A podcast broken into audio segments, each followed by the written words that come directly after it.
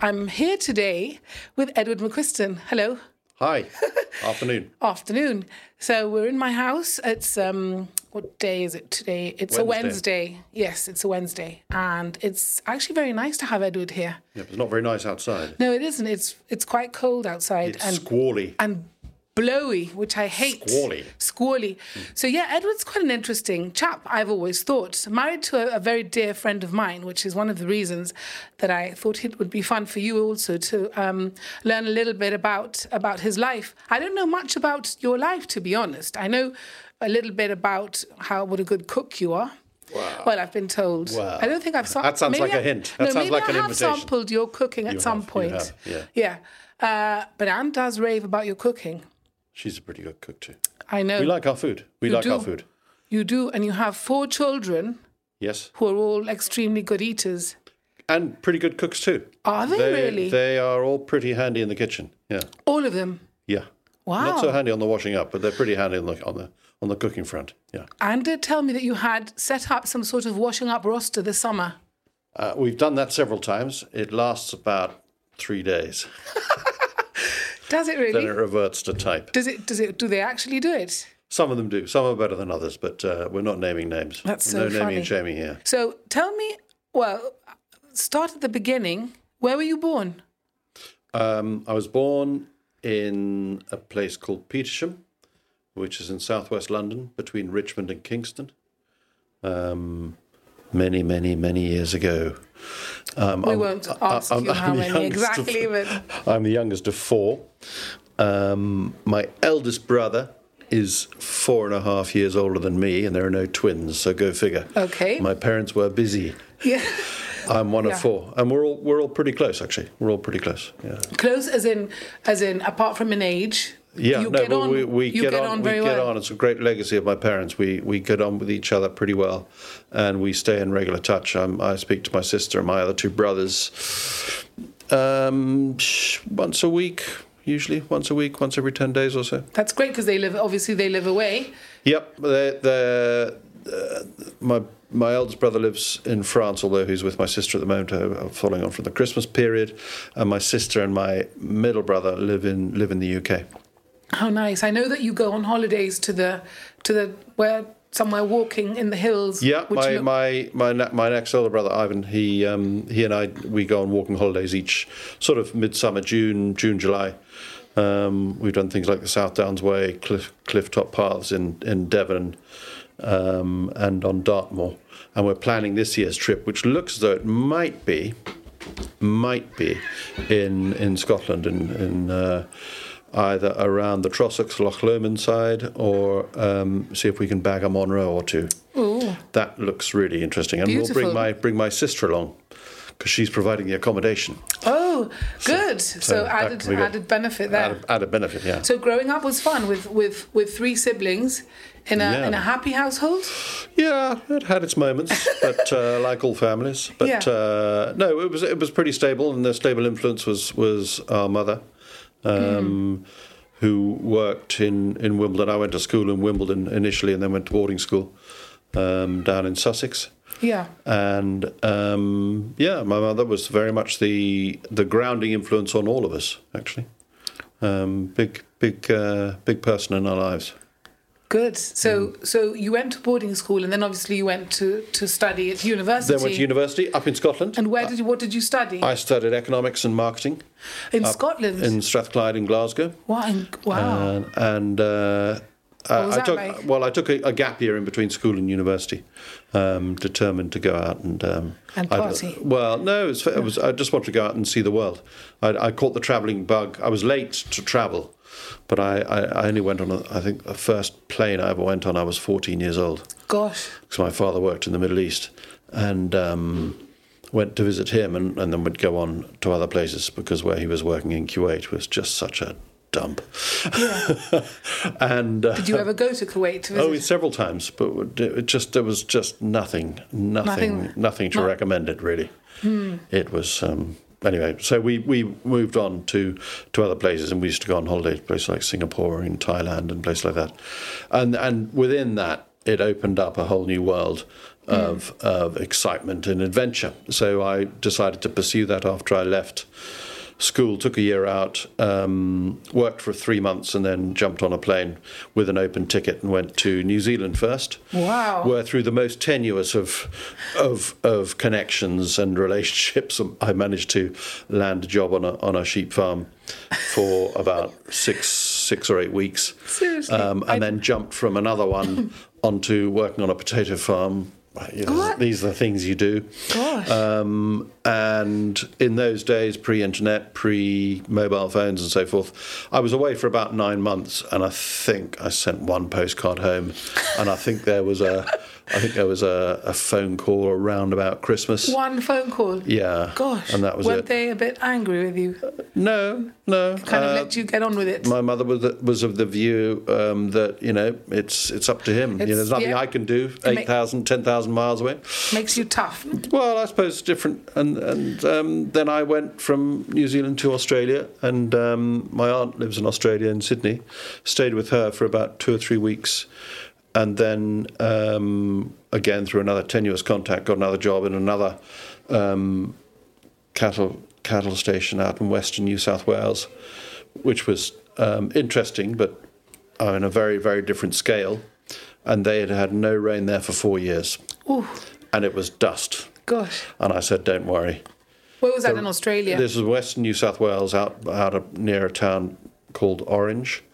Um, and I said, "Don't worry, because the, the rain has followed me everywhere I've been." And within about a week, the rain fell. and I've never you know, to see grown men cry and rolling around in the mud, just joy, joyous because it hadn't rained because for such they a long time. well they were losing their livelihoods Yeah, and everything yeah. and within about again within literally days all the dust had turned to greenery as all the, the seeds which had laid dormant for years just started to come what up an experience. so that, that was interesting Yeah, sure. and then I got another job up in another station um, up all- in western New all- South or western Queensland All the jobs were kind of outdoors, yeah all farming jobs all farming. yeah and they weren't they didn't pay that was it was ba- basically board and keep Well, that's okay. but I wanted the experience. Yeah. Um, and it, it just confirmed quite quickly that that was not the career path for me. Yeah, I mean, you were going to study economics, so you had that coming up. Possibly, And it yeah, was going yeah, to be yeah, a job in in an office, probably. Maybe. So, yeah, yeah. Oh, you never know. And as a young, young carefree um, person, Single man. yeah, you, you As just you look. were. Yep, you look and um, you're always on the on the lookout to seeing where the opportunities are. But you know, yeah. well, you did all right. So You that's ended all right. up you ended up doing your degree, and then at some point you got your Gibraltar connection with. Well, yeah, that came. Um, so finished university, moved down. Well, came back to London, um, working in, in one company for a year, and then got another job working in a, in a newspaper in London, um, where I'd been about a year, um, and. Um, a mutual friend introduced Anna and I, and um, And that was it. well, no, it took longer, but I went.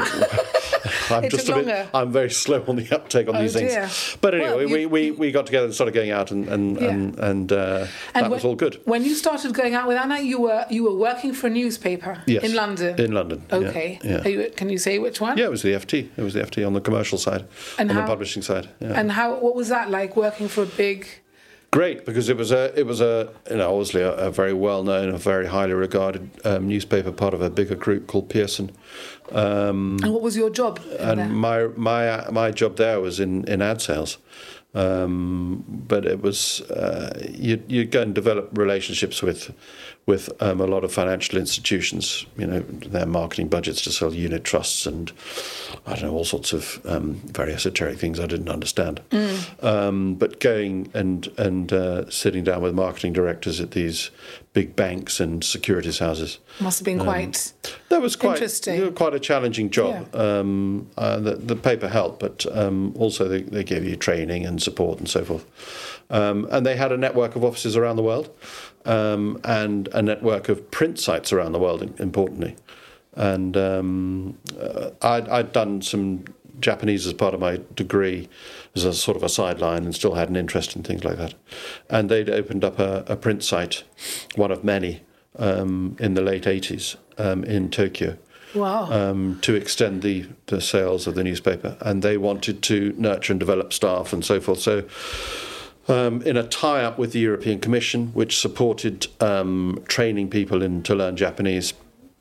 Um, I, I, took a, an 18-month sabbatical from the newspaper to go um, on this European scheme, which is still running actually. Um, and I was one of uh, 42 European business people who, who went to Japan to learn Japanese full time for 12 months and then six months in a Japanese company. And then I went back to work for the FT in their Tokyo office. Wow. So, So that was, pretty cool. It was extraordinary. Because you was- just you had a young a wife and a Well, we weren't married ma- at that. When when we went over, we Anne and I had been going out for about a year, and um, uh, it was something I was very very curious about, very committed to doing. It was quite a long, drawn out process in terms of the selection to get on this um, uh, EU program. Um, I think we got the go ahead. We got the acceptance in about January. We moved. I moved in April '91. Anna came out in about September because she was still working for the paper in those days. And you were living in Japan. And we were living in Tokyo, Tokyo? in the center of Tokyo, yeah, which is an extraordinary. What, what I see, I've seen quite a few documentaries on on living in Japan, traveling around Japan. Yeah, It looks such a weird country to. it is. It is. Visit. It's it's incredibly stimulating. It's a very dynamic city, an enormous city. What's the What's the most incredible thing about it for you, Um, or the or the weirdest thing? at the time, just just obviously the language and the, the fact is, I mean, when Anna first arrived, um, we spent some time, you know, about a week or two going on holiday just to get her sort of to find her feet and so forth. But then I had to go back and do my studies every day and, and so forth, and she was left, you know, to, to learn learn and uh, learn and find her way around the local neighborhood. And we were living in a Japanese neighborhood, God. and um, it's not like walking down the street where you can read the street signs and read the shop signs and you know, all right, that's a shop that sells clothes or that's a shop that sells jewelry. You know, you'd walk past a shop and you'd look in the window and you think, what on earth do they do? and she came back. There were a few occasions she came back in, in the in the early early days and weeks where she'd come back from the supermarket thinking she bought. I don't know, fruit juice and milk, and it was actually, you know, washing soda or things like that, because all the packaging and everything is in Japanese. Yes, you can't make head or tail of it. No, you can you- buy lots of Kit Kats in different Well, flavors. they, they have Kit Kats, but um, you know they have their local varieties and things. uh, But uh, everything is in, in written in the local in the local script, and it takes time to, Did you to ever? learn. Were you ever able to work it out? Yeah, because I was learning a language, I had the benefit. So you could work it out. And now, do you still? Do you still you keep lose it a up lot. a little? Mm. No, you lose a lot. You lose a lot. But I mean, in in the twelve months at the school, I was um, you're learning the reading, the writing, and the conversation. The conversation is relatively easy, straightforward, Mm. because it's it's totally phonetic, a bit like Spanish in that respect. Okay. Um, but the reading and writing is is Really is, is complicated. Oof, I know. But um, but it, no, it was a very But- stimulating time to be there. yeah, and you had your first child was born in Japan. Our first child, yeah, we so we got we got married, and then George um, was born in Aiiku Byoin, Aiiku Hospital, near In Tokyo. In Tokyo, um, and very traditional Japanese method of doing, sort of quite Victorian. They don't give pain relief oh gosh, because they believe it all is- it helps the bonding between the mother and the child. really? The best they'll give you is gas, and must have been um, horrendous. and it was quite a long Poor Anna. delivery. Yeah, so. Dear, I didn't know that. Yeah. And were you able to see the birth or not? Do they allow Yeah. that? They do Uh, allow that. Yeah, yeah, yeah. I was there. I was Okay. there. Yeah. Gosh. and, so uh, that must have been quite a challenge. I mean, a young was. family, a little was. baby, We were, we, we were very young. miles um, away from everybody Yeah, yeah, else. yeah, and no, no Did you real have- support mechanism. Did you have any friends? Were you, were you friends with any of these other people that well, had that's gone the thing. We we moved out there, and you had your instant sort of um, uh, friend network was created for you because Yeah. there were 42 other people. I, did, I knew all of them, but you'd fr- make friends, obviously, with the Brits and, and people from other other European countries. Um, there were a couple of Spaniards who we, we were very friendly with as well, and Hmm. some French and a couple of Germans. So uh, you'd meet up, and that that really helped a lot. Um, because it wasn't just the, the friendship element, you'd learn about their cultures and their interests and their businesses as well.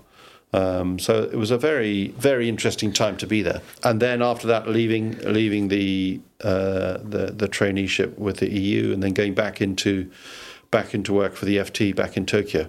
Yeah, again a challenge because we had a lot of staff there, all local staff. Yeah. Um, we had one expat manager um, or director who spoke well, spoke bar Japanese, you know, but um, in terms of the day to day, really uh, had had a, a pretty superficial understanding of what went on on a on a day to day basis and understanding the politics and things. And there, there were all sorts of interesting things that having having um, a facility with a language, you understand a lot more about what goes on and why. When I first started there, he didn't really want me there because he thought saw me as a potential threat because Oh. because I could understand the Japanese. Okay. And it took um, it took several months, maybe six months or so, before he could see that actually I was an asset, and I wasn't there to usurp him. I wasn't there sort of like a cuckoo in the nest. I was there as a, for him as a as a as a source of enriching his source of information, not just within the company, but also within many of the client relationships that the company had there, um, and that to the point that when I left um, and we were reassigned to go and work in work in Madrid, he sent me a, a really really nice um, sort of um, thank you letter of, of what an asset I'd been to the to the Oh, firm. nice and we're and we're still you know we, we we speak to each other about four or five times a year now. Hmm. He still goes out to Japan. He's got a, a Japanese girlfriend. His wife sadly died soon after we left. Um, but he's got a Japanese girlfriend at the grand old age. He's 70, 73, 74 years So old that's now. Great that you still keep in touch with him. Hmm. So you had fun in Japan. It was it was good while it, you know you were there. You Four years. Yeah, four years. It. Yeah. made the most of it. Yeah. Yeah. I'd like to go. I haven't been back, but I'd like to go back. Yeah. Yeah. Not to live, but to just to go and visit. Oh, for sure, I'd love to And the kids too. would like to go back, particularly Oh, Georgia sure. was born there. Of course. Because Do you remember anything about No, it he, at all? he, no, he was six months. He was, little, six yeah. months old when we left. And then you went to live in Madrid. And then we went straight to Madrid, which was Gosh, that must have been a culture shock from It one. was a huge culture shock yeah. because I didn't speak any Spanish yeah. at all, and and my default, uh, the way my brain works, I don't know about anybody else's, but whenever somebody asked me a question in Spanish, I would default to Japanese and get this very strange reaction, to the Yes. point where once I, in the early early weeks of living in Madrid, I was walking down Paseo de la, de, de la Castellana, and I was stopped by a couple of Japanese people who asked me in quite good Spanish if I knew the way to somewhere, and I replied to them in Japanese, Japanese. and they nearly fell over. They were so shocked. How funny. Um, so your Japanese is quite good. It used to be, but again, if you're not You've like a, like a muscle, if you're not using it, you lose it. And I'm not Yes. saying it's gone completely, but I, I can speak can a bit here. yourself. Mm. I can speak a bit here and there, but I think I'd, if I went back, I'd, I'd certainly get my nose back into the books again and see if I could, um, you know, polish up my vocabulary and things. Sure. You know. So Madrid was fun. Madrid, I mean, Madrid great was place to live. from- Madrid was in. I mean, this is in '95. We arrived, Mm. so it was just a. a there was a, a, huge change going on in, in Spanish culture at the time because as, it was a sort of the birth of Aznar after 20 years or nearly 20 years of 18 years of um, of Felipe González and the socialists. Um, Spain had only been in the EU for 10 years or so, and you had a lot of new, young, hopeful people about you know bright new future being part of Europe. It was a really exciting time to be part of Madrid, or be part be part of Spain, and and Madrid is just such a It's a great just city. such a lovely lovely Yeah. city, Yeah. you know. Um, so we had three three good years there. That was really yeah. enjoyable And another baby. and uh, another another baby, Nicholas, who was who was although uh, yeah, although we were living in Madrid, he was actually born here in Gibraltar, and I came down for the birth, and well, the one birth I missed actually, I didn't didn't get here in time. Oh dear. Did you really? I missed the flight the day before.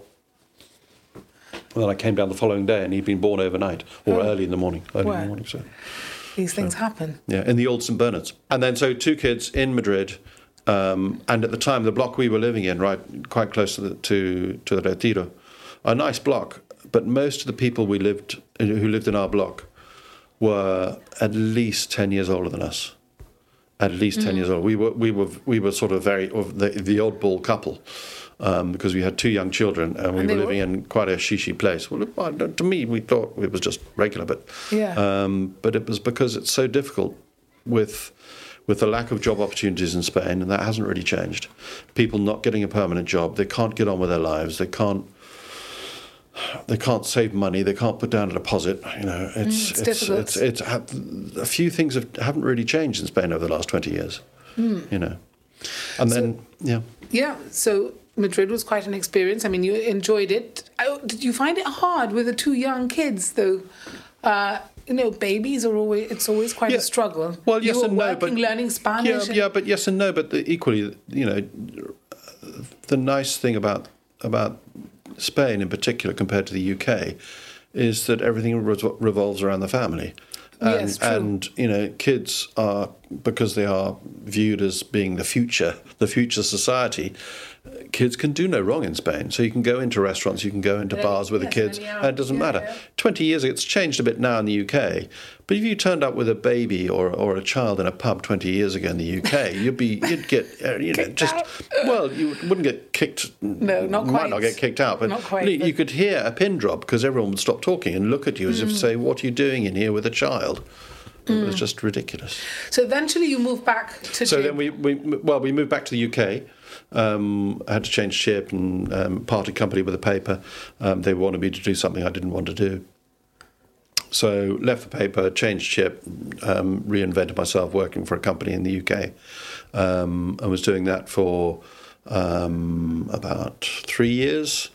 Um, and then um, in 2003, we we moved down. We decided to move down here. Yeah, over the summer we decided to move, and we made the we made the leap actually the week before Christmas 2003. We made the decision in the summer. We came to in the in the half term in November. We came to look at schools and so forth, and accommodation, and then we thought if we're going to do it, if we're going to make that change.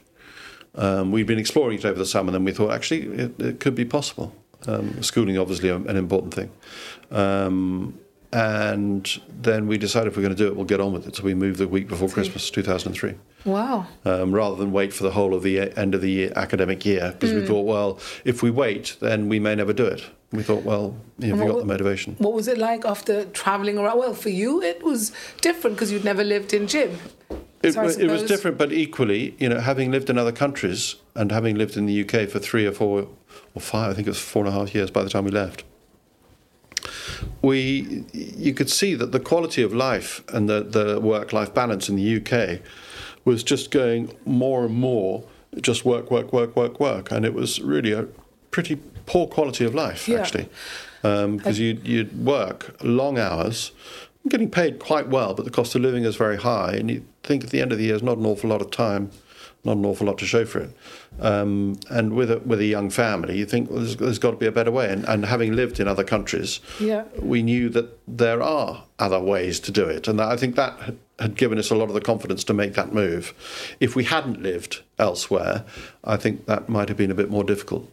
So, um, rightly or wrongly, we took the plunge, came down here, And packed co- everything up. Quality of life is is is nice here. And the quality of life is uh, infinitely better, much much better balance. You don't have things like commuting. Um, cost of living is, yeah, it's not as high as the UK, but then obviously the salaries are not as high. Yeah. Um, so it's it's a balance.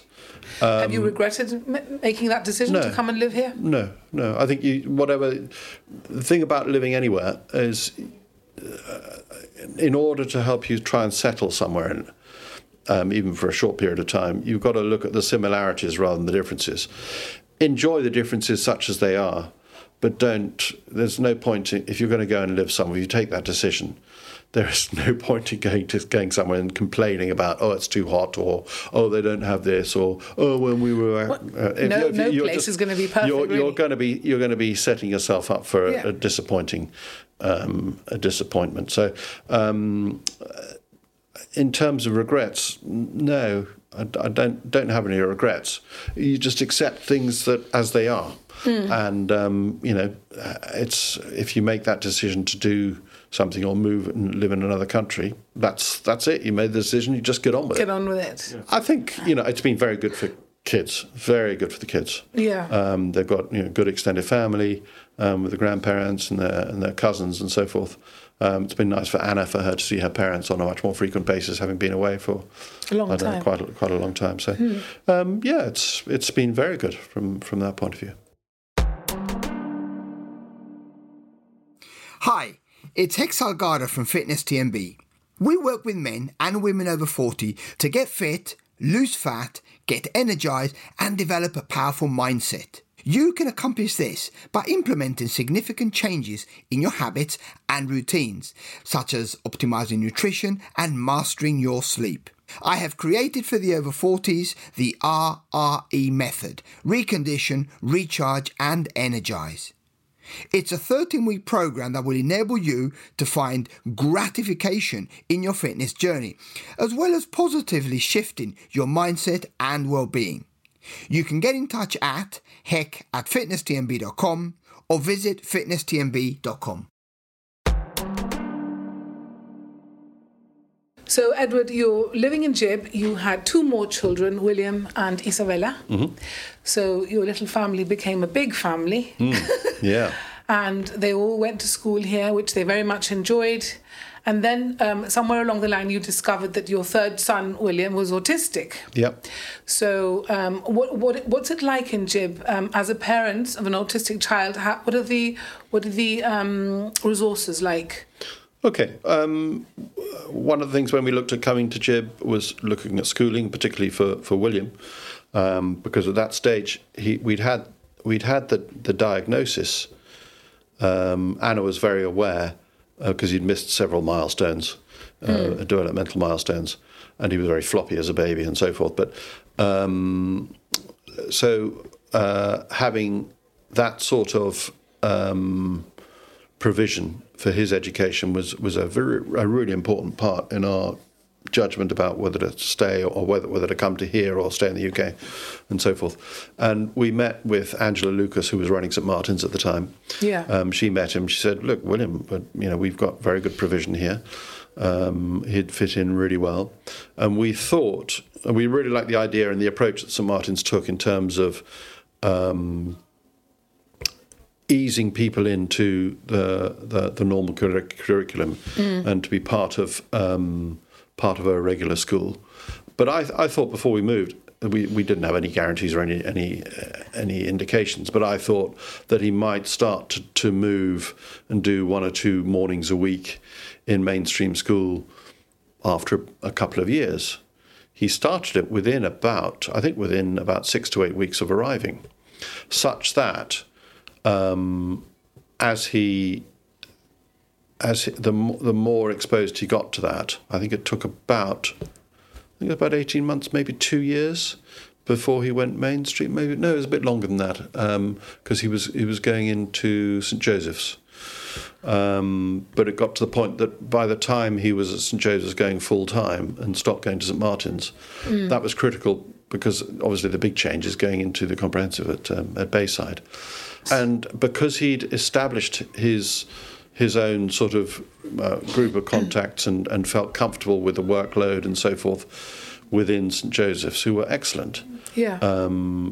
it was just sort of a, a pretty seamless transition into into Bayside. He still had the the you know going part of LSF and so forth, but it, it made things so much easier in terms of um, you know social groups and and, Yeah. um, and the academic load. Do you feel the schools handled the you know handled him well and Yeah, I think Did- I think it was it was really good up until and but it's still very good for the educational side. I think where Gibraltar still needs development, I think that's acknowledged by all, all the parties concerned, is that once kids make that transition into adulthood, yeah um, it's it's the joining up of not just the educational provision, but the, the special needs and the health provision and the social services. Those those elements of of the services are not all joined up um, for various reasons historically, um, and there's still some way to go. Um, and and for young people who leave school um, with some um, some educational qualifications, or in some cases none, um, no no desire or no ability to go to um, for further education. Um, there's very little structured provision for them to progress to be part of society. And um, and I think that, that still needs some work. I mean, there there's some really excellent people who are doing some some really excellent work, who've certainly helped William get to Yeah. where he's been. I mean, he's he's just finished his four year anniversary where, with his employer, I've seen I saw a photo on Facebook the other day of him with a Yeah. big cake in Yeah. front of him. What's that all about? Um, it was a, a new initiative that his employer came up with. Um, he's working in a, in a local restaurant up at Bistro Point, is enjoying it, but wants to do more, wants to do more cooking rather than just a sort sort doing the prep work. It's been difficult over the pandemic, as, as it has been for many businesses. Um, but they had this idea that um, start about doing making making a cake, and um, for every serving they they make, um, they sell, they they will give a, a, a contribution to Autism Support Gibraltar, and That's we thought, great. oh, that's a really great initiative. Yes. Uh, within within a day or two, um, they sold out a cake. And that, So- that's great. And so- what, what is the cake like? Have you actually tried it? uh, well, he's having to make different cakes. He's only That's good. bearing in mind here we are on. You know, it's been less than a week since he started, and he had a couple of days off. Um, but um, he was brought in for a double shift the following day to make more cakes, and I think they sold out of that.